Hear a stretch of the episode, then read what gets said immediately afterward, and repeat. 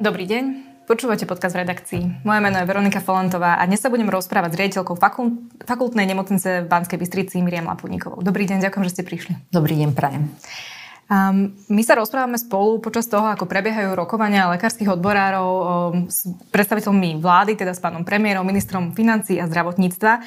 Ako momentálne teda vyzerá situácia vo vašej nemocnici, ktorú riadite? Ak by som to mohla zhrnúť, asi je to sa očakáva nejakým spôsobom, tak toho času máme v zásade už 128 výpovedí, lebo tri boli stiahnuté a prevádzka zatiaľ funguje veľmi plynulo. To znamená, že ešte neprichádzate s tým, že by ste napríklad rušili plánované operácie, ktoré, ktoré sú, alebo po prípade, ktoré sú plánované na december. V úvodzovkách teraz sa to pokúsim troška nadľahčiť a poviem, že najhoršia je smrť z poplašenia. Takže ja sa k tomu chcem stavať veľmi pragmaticky. Samozrejme, že isté opatrenia sme už u nás v nemocnici spravili. Požiadali sme prednostov a primárov, aby na základe svojich vedomostí, schopností naplánovali istým spôsobom odpovede na naše otázky, ktoré sme im poslali. A tie sa týkali zabezpečenia lôžkovej starostlivosti, ambulantnej starostlivosti, urgentného príjmu a rozpisu služieb od 1.12. tohto roka. Odpovede na tieto otázky sme dostali. My sme si ich zosumarizovali a e, zajtra z okolností budú prebiehať e, dve kola rokovaní, kde sa budeme e, snažiť na základe tých výstupov už nadimenzovať konkrétne podmienky fungovania v prípade, že by nedošlo k dohovoru. A musím dodávať, ja to budem dodávať stále, že stále chceme veriť a veríme tomu, že k tomu dohovoru dôjde. To asi všetci e, dúfajú, že sa nakoniec vláda s lekárskymi odborármi dohodnú. Dneska napríklad zasadal e, krízový štáb v Žilinskom kraji a oni potvrdili vlastne županka Erika Jurinová povedala, že ak by prišlo k výpovediam, nie sú schopní zabezpečiť akutnú zdravotnú starostlivosť v kraji.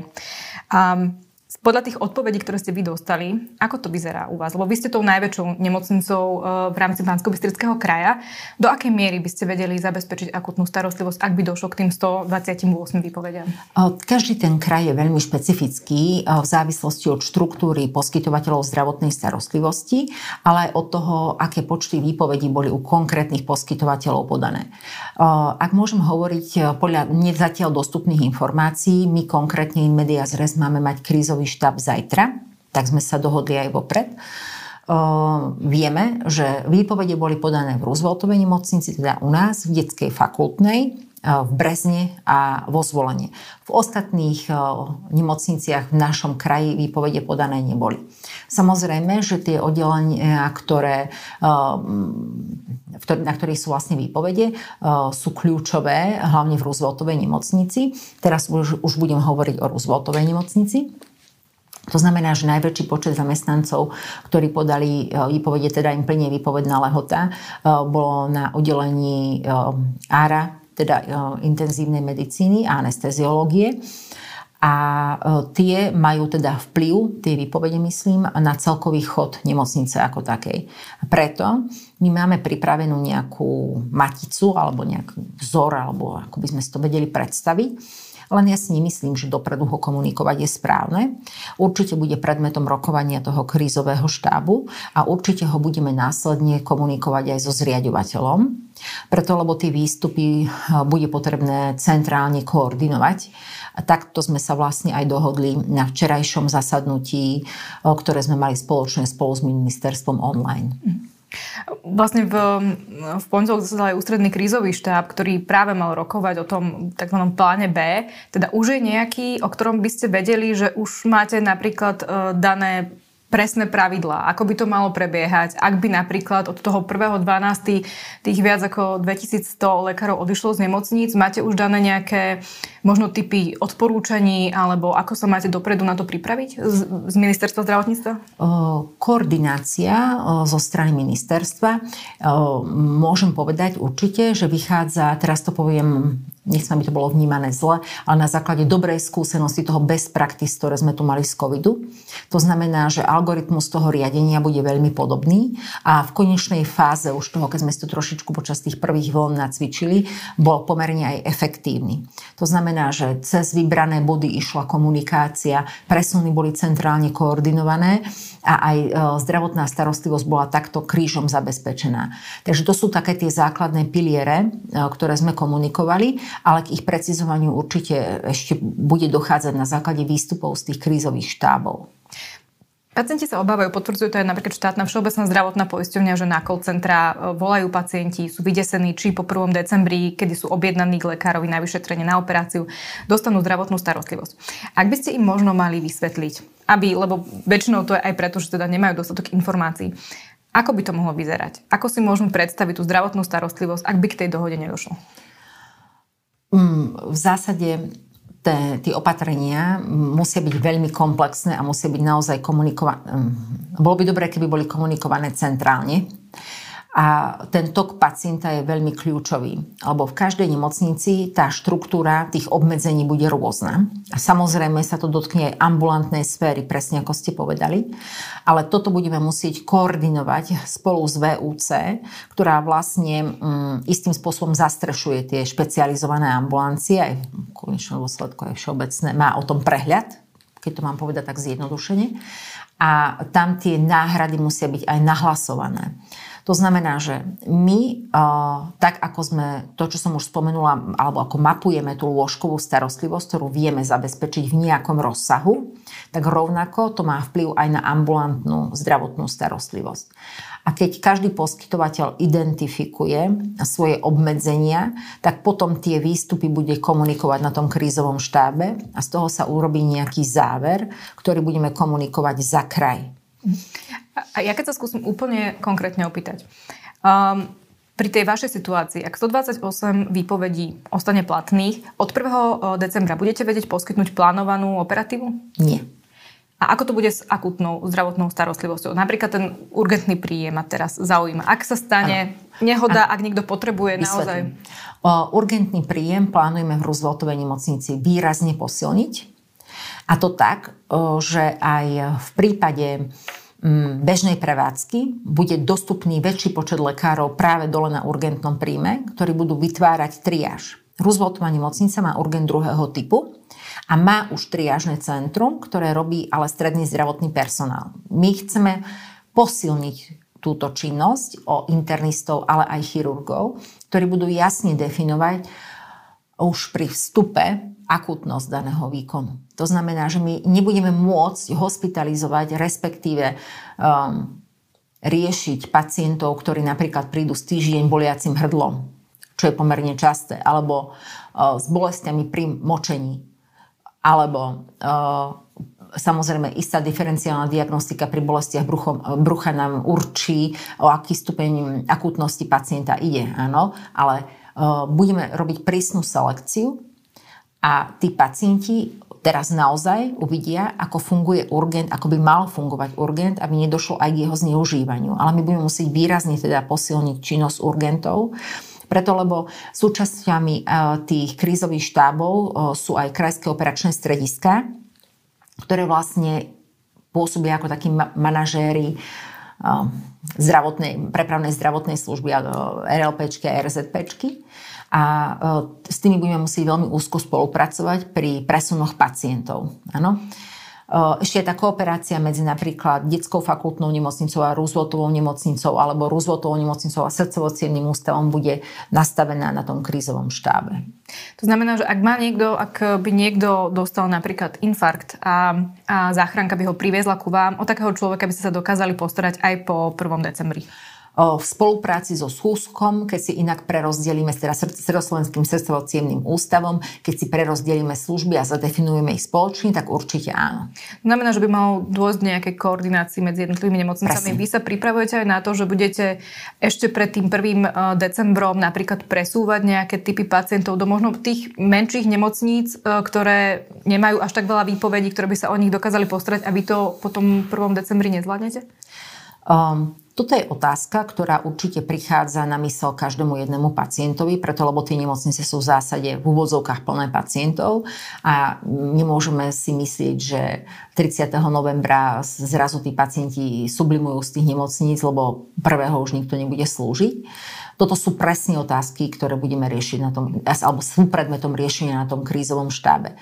Ja len uh, vlastne toto je taká tá naša prozba aj smerom ku všetkým zainteresovaným, že naozaj tá uh, dohoda je veľmi potrebná a to čím skôr, lebo uh, sú výkony, ktoré sú plánované, napriek tomu sú dosť náročné a dĺžka pobytu pacienta na lôžku je určite dlhšie ako 2-3 dní. A v tom prípade tá starostlivosť o tých pacientov už prekročí tú lehotu decembra, čiže všetci sú si plne vedomí toho, že opatrenia bude potrebné prijať v krátkom čase. Čiže naozaj ten apel na tú dohodu z našej strany, prozba je veľmi silná. My sme videli už e, ministra zdravotníctva, ktorý um, minulý týždeň hovoril, že bude mať v pondelok o 12. ústredný krizový štáb, kde to musí povedať a musí dať nejaký signál nemocnicám, čo majú robiť. A v pondelok večer hovoril, že teda do útorka do 12. potrebuje vedieť, či sa vedia dohodnúť, aby vedel dať signál nemocnicám. Tak neprichádza možno um, ten pokyn, ako majú nemocnice postupovať neskoro? Budete mať ešte dosť času na to, aby ste upravili tú zdravotnú starostlivosť a počty pacientov? Každý štatutár je pod veľmi veľkým tlakom, čiže a pod tlakom je každá skupina aktérov tohto, hm, tejto situácie a každý má inú úroveň toho tlaku. My uh, veľmi intenzívne riešime to zabezpečenie tej zdravotnej starostlivosti. Vôbec to nie je pre nás ľahké, iné čo nám zostáva je byť pragmatický a naozaj rešpektovať všetky rozhodnutia, ktoré robia nám nadriadené organizácie. My nemáme v kompetencii obmedziť zdravotnú starostlivosť, kým na to dostaneme pokyn. To znamená, že my musíme počkať, kým taký pokyn dostaneme.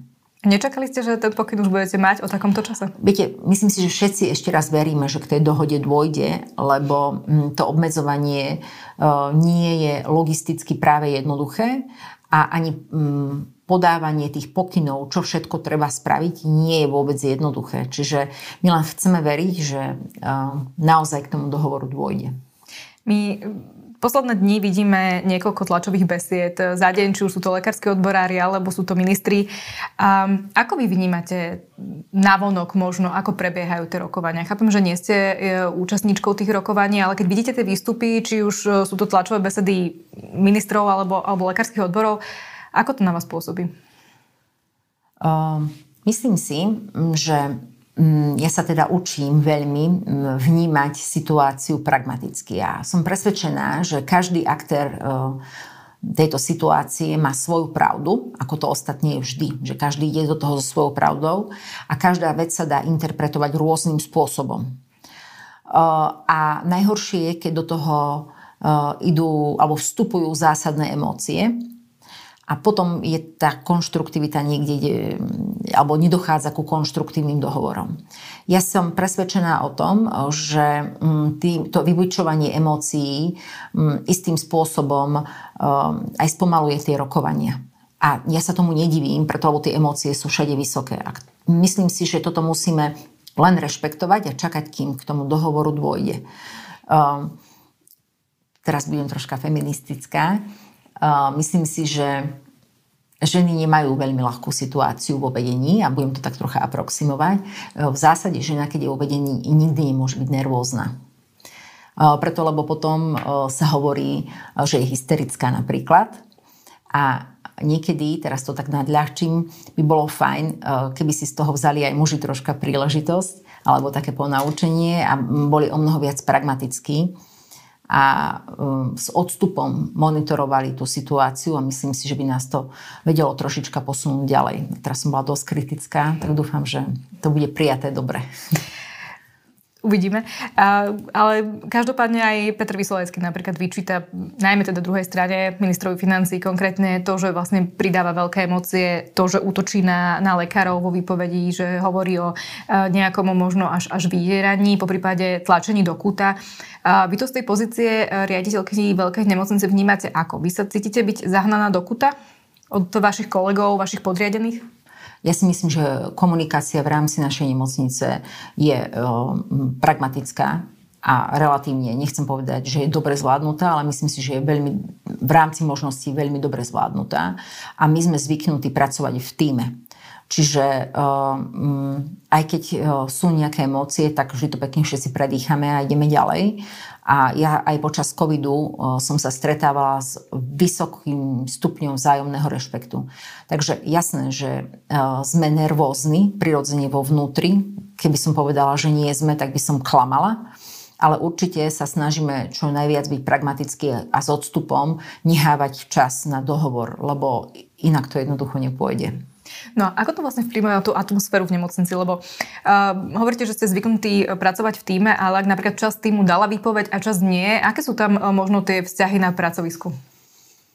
Uh, ono to závisí aj od uh, mentálneho nastavenia každého jednotlivca, ale uh, takým um, Viete, je, myslím si, že sa navzájom aj reš, rešpektujú. Teraz je ešte ten čas, že sa všetci navzájom rešpektujú.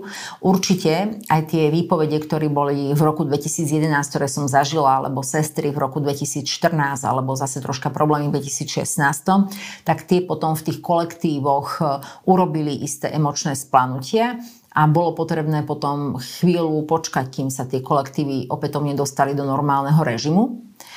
Mm, myslím si, že to nastane aj teraz k takému vypeťu, ale, mysli, ale ešte raz, musí byť priestor na dohodu. A ja chcem tomu veriť. Druhá vec je, ako e, budú aj po tejto situácii dôverovať pacienti, e, najmä teda lekárom v nemocniciach. Už vidíme teraz, že sú výrazne nervózni, čo sa dá úplne pochopiť. Vy sa neobávate toho, že možno podobne ako v roku 2011 sme videli, že tí pacienti ako keby strácali dôveru voči, voči lekárom, ktorí dali výpovede, vtedy to došlo až do toho, že odišli z nemocníc na pár dní, e, že, že sa to bude opakovať, že po týchto niekoľko dňových, niekoľko hodinových rokovaniach a neustálých tlačových besedách, že ako keby tí pacienti strátili dôveru voči lekárom? Ja sa tu trocha voči tomu vymedzím. Ja, mojou úlohou je riadiť nemocnicu spolu s tým týmom ľudí, ktorí tam je. Nechcem vstupovať e, do týchto vzťahov. Našou úlohou je naozaj teraz to nejakým spôsobom ustať. To, ako to bude ďalej, bude závisieť od toho, akú rolu v tom každá skupina zohrá.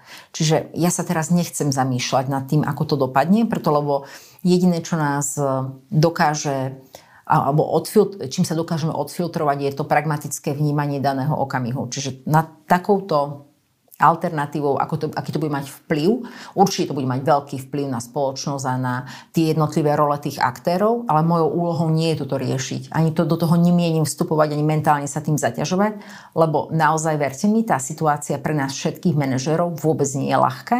A keby sme sa ešte zamýšľali nad týmito vecami teraz, ktoré sa v tomto okamihu nás netýkajú, tak by to bolo pre nás ešte horšie. A to je taká psychológia trocha.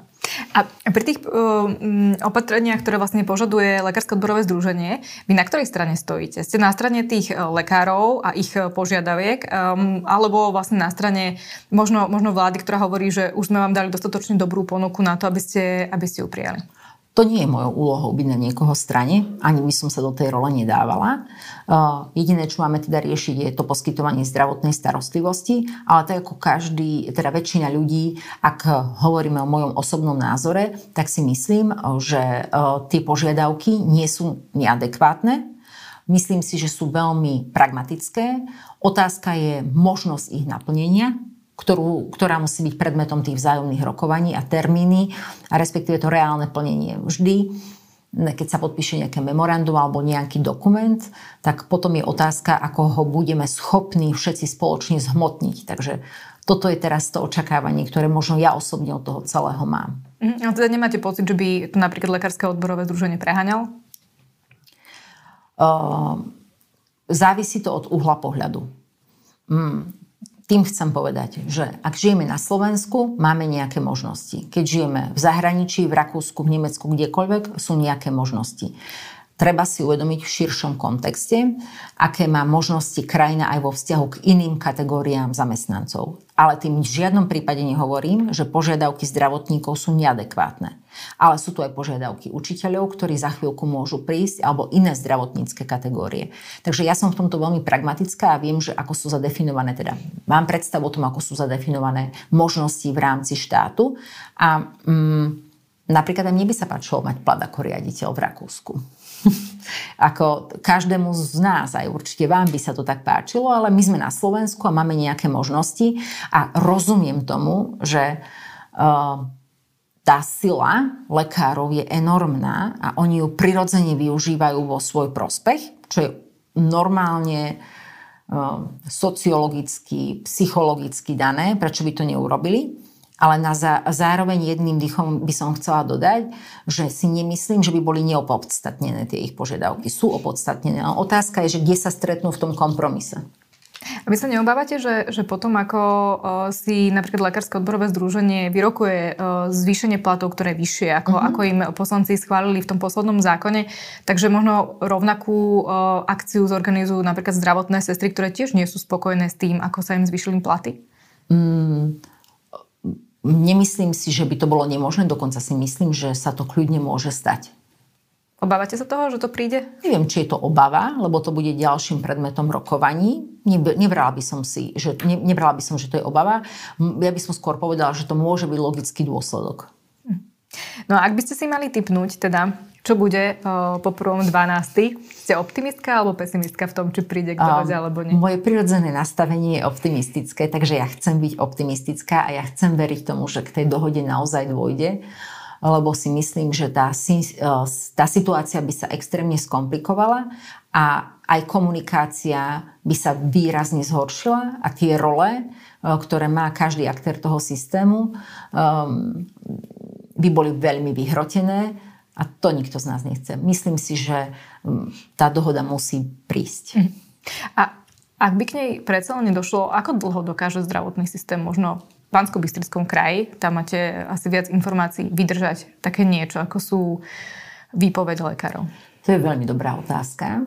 Ide tak dobre pod kožu, ale neviem na ňu dobre odpovedať. Preto, lebo v prvom rade musíme najskôr mať zasadnutie nášho krízového štábu a na základe toho budeme schopní vôbec e, ten chod v spolupráci lepšie popísať a samozrejme ten výstup bude určite konzultovaný s ministerstvom zdravotníctva a vzájomne potom koordinovaný.